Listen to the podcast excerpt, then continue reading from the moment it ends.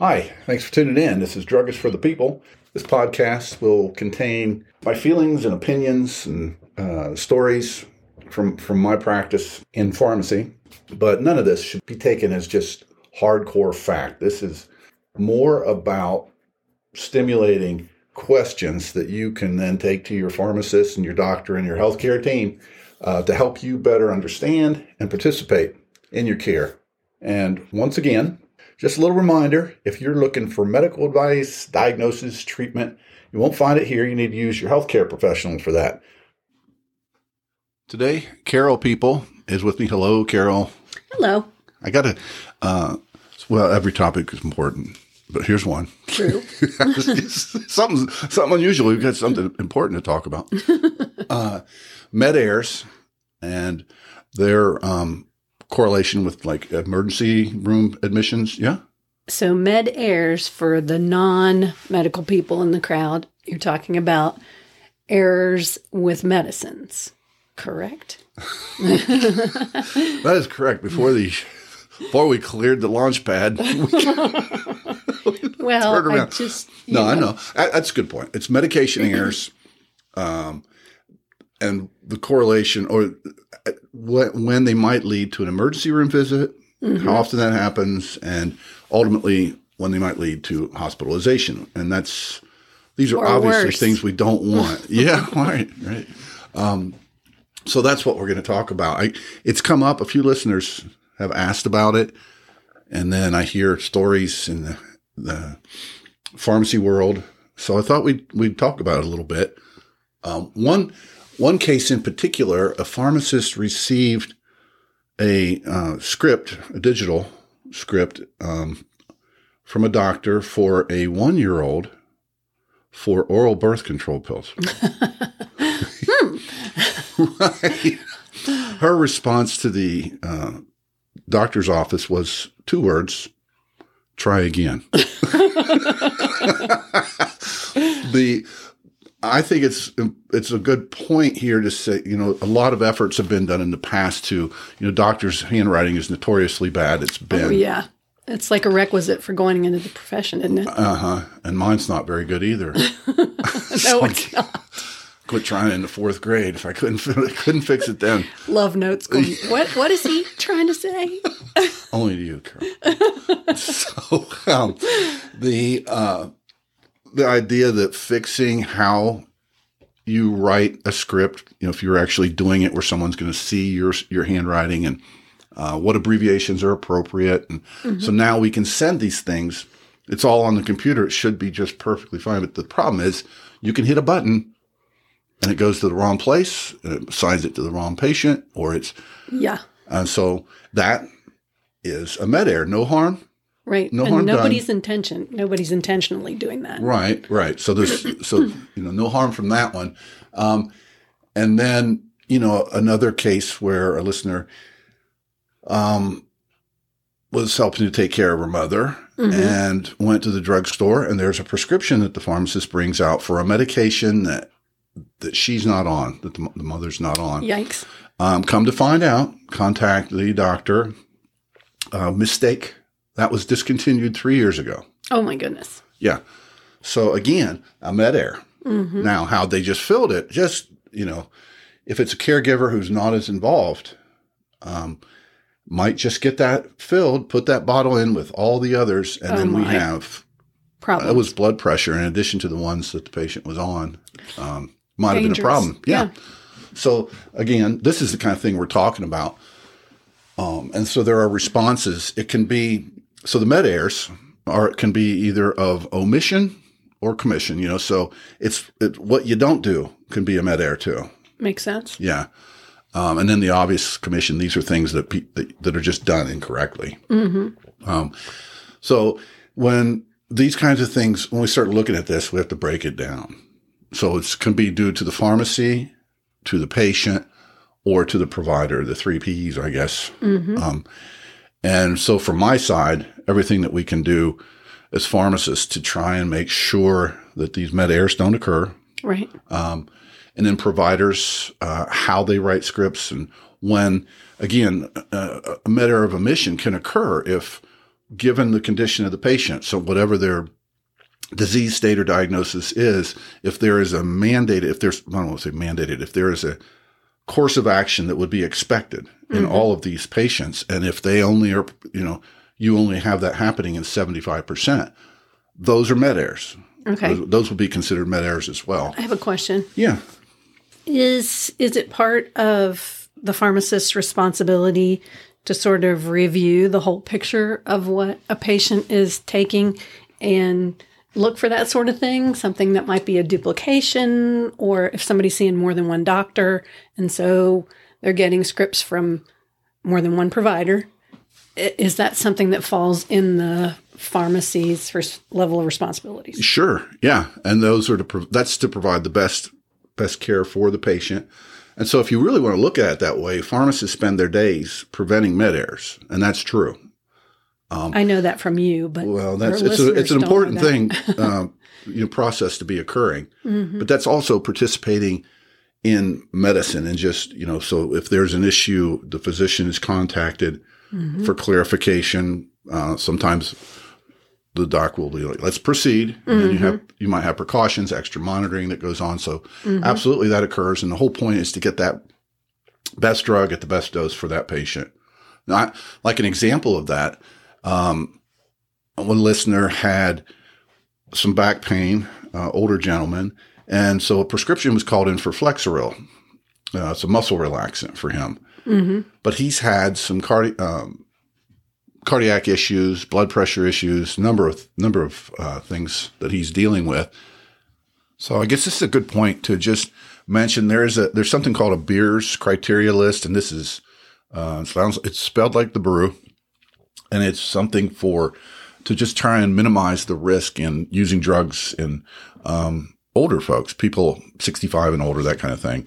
Um, there's a bunch of meds on it, but anyway, some of those things are um, will include uh, muscle relaxants, and so that's to avoid falls. And there's avoiding anti- anticholinergics and lots of drug-drug interactions. So it's a it's a great thing. But then anyway, this drug, this Flexeril, is on that Beers list, and um, when he went to the to the pharmacy, it was not filled because, given those those uh, his history, they felt like it wasn't something they should be doing. Uh, Okay. You know, increased fall risk, and he had had a knee replacement, all kinds of things, and uh, so what they needed to do was contact the physician, confirm that he was going that he should get this prescription, which they did, mm-hmm. and they might have lowered the dose from like ten milligrams to 5 Um, so there's a case where the pharmacy was being very proactive. They should have, I think, gone ahead and contacted the physician instead of having the patient show up. and wait. Yeah. Right. But the point, the, the idea was they were being cautious about this to prevent a, pot- a potential uh, med error. Sure, cause no harm. Yeah.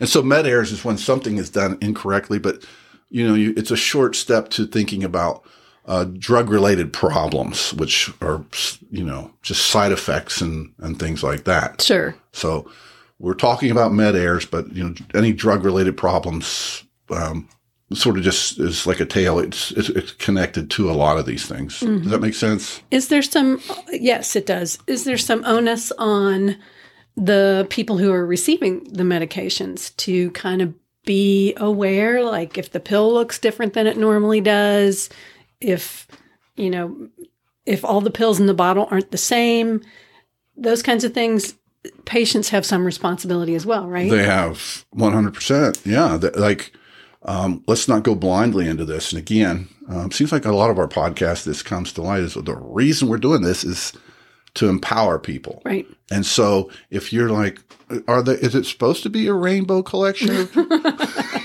no, it's not. Like chiclets in Yeah, here. check What's, what's pick a color, any color. All right. So absolutely, it is their their uh, responsibility if they want to truly participate and if they care about themselves. I hope you do. And also, I know we've talked about this on podcasts before, but you should make your doctor aware of any supplements you're taking too, correct? Yes. Yeah, Okay. but we're heading down another road there. Sorry, so that's a, no, that's a good point, though. I, I like that. Um, I did want to just throw out some statistics a little bit before we head into what we can do.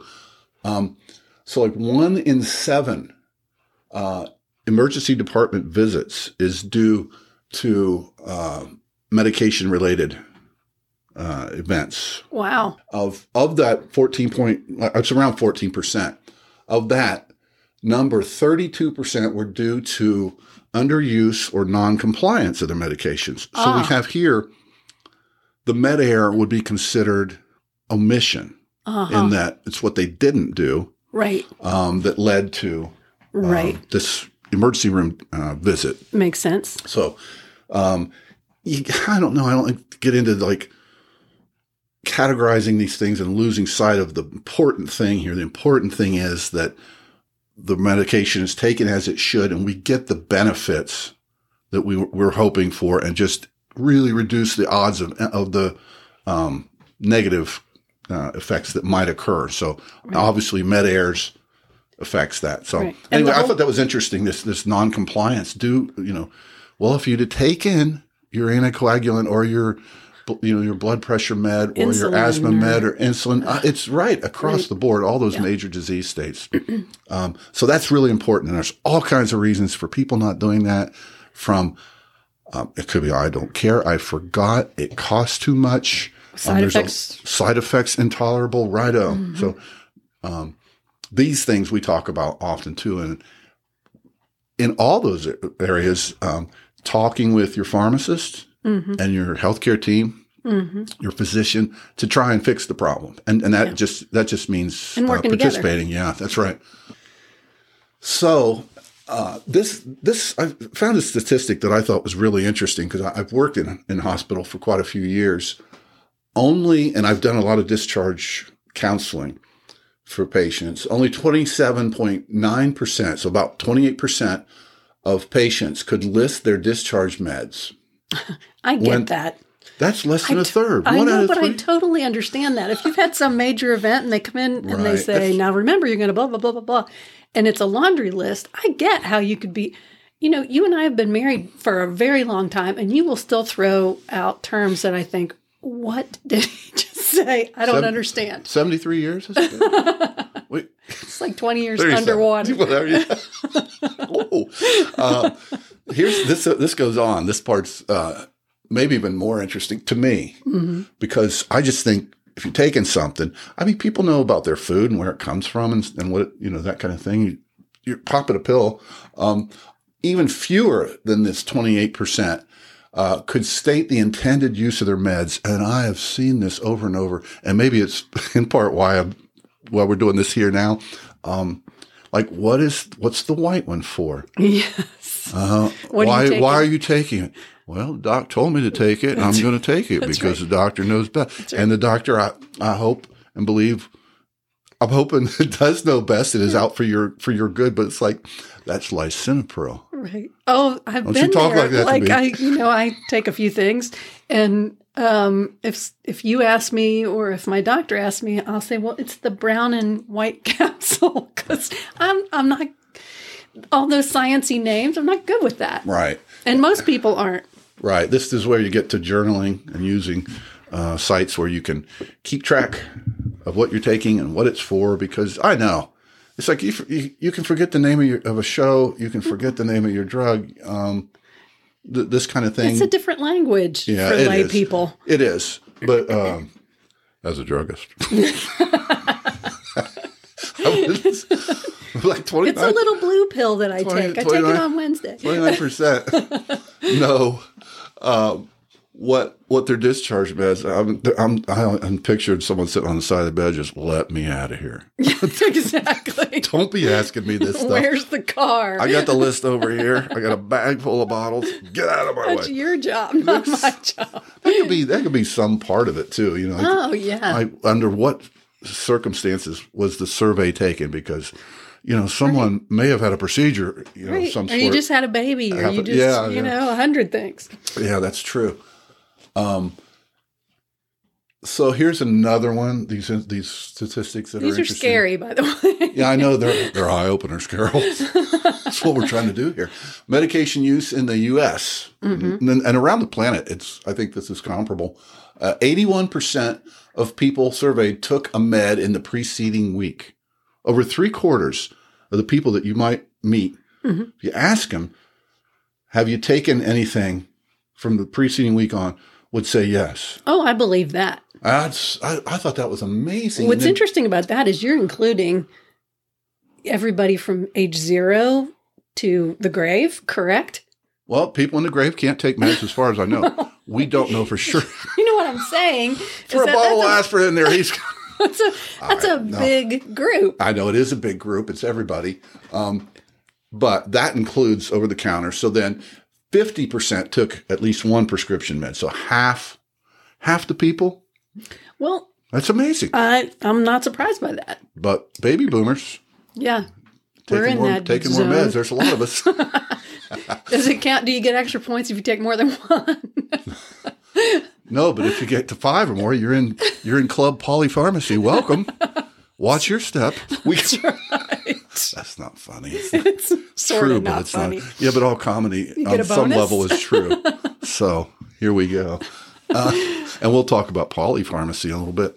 Oh, goody. I think that maybe that's our next dog. Polypharmacy. No. No, no, no. Not gonna do it. All right. So um, we'll talk about real quickly a little bit about the incidence, and we've done a little bit of that of like the errors, how often they happen, and the how many of those errors result in harm to the patient, um, and then the incidence of potentially death from someone really having. Yikes. So this is med errors. This doesn't. This is not just drug related problems that people are having, but when there's a med error. So it was actually on the part of the provider or the pharmacy, Right, or correct? the well, or the patient, Or the th- These are the three Okay. elements that really we take a look at for where where did we go wrong. okay. So, What's that terrible statistic? uh, well, okay, so it's different for hospitals and like long term than it is for outpatients. So we'll just look at that quickly. In hospitals and long term, anywhere between eight and twenty five percent. Um, you see, there's of med errors, which if you have someone in one of those facilities, that would that would concern you. Yeah. eight percent being the low end of that. But again, this Wait. includes when when we say this, this includes all those errors of omission.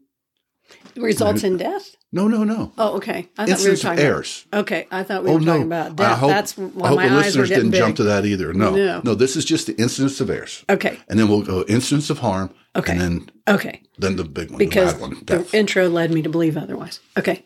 What? Come on. Come on.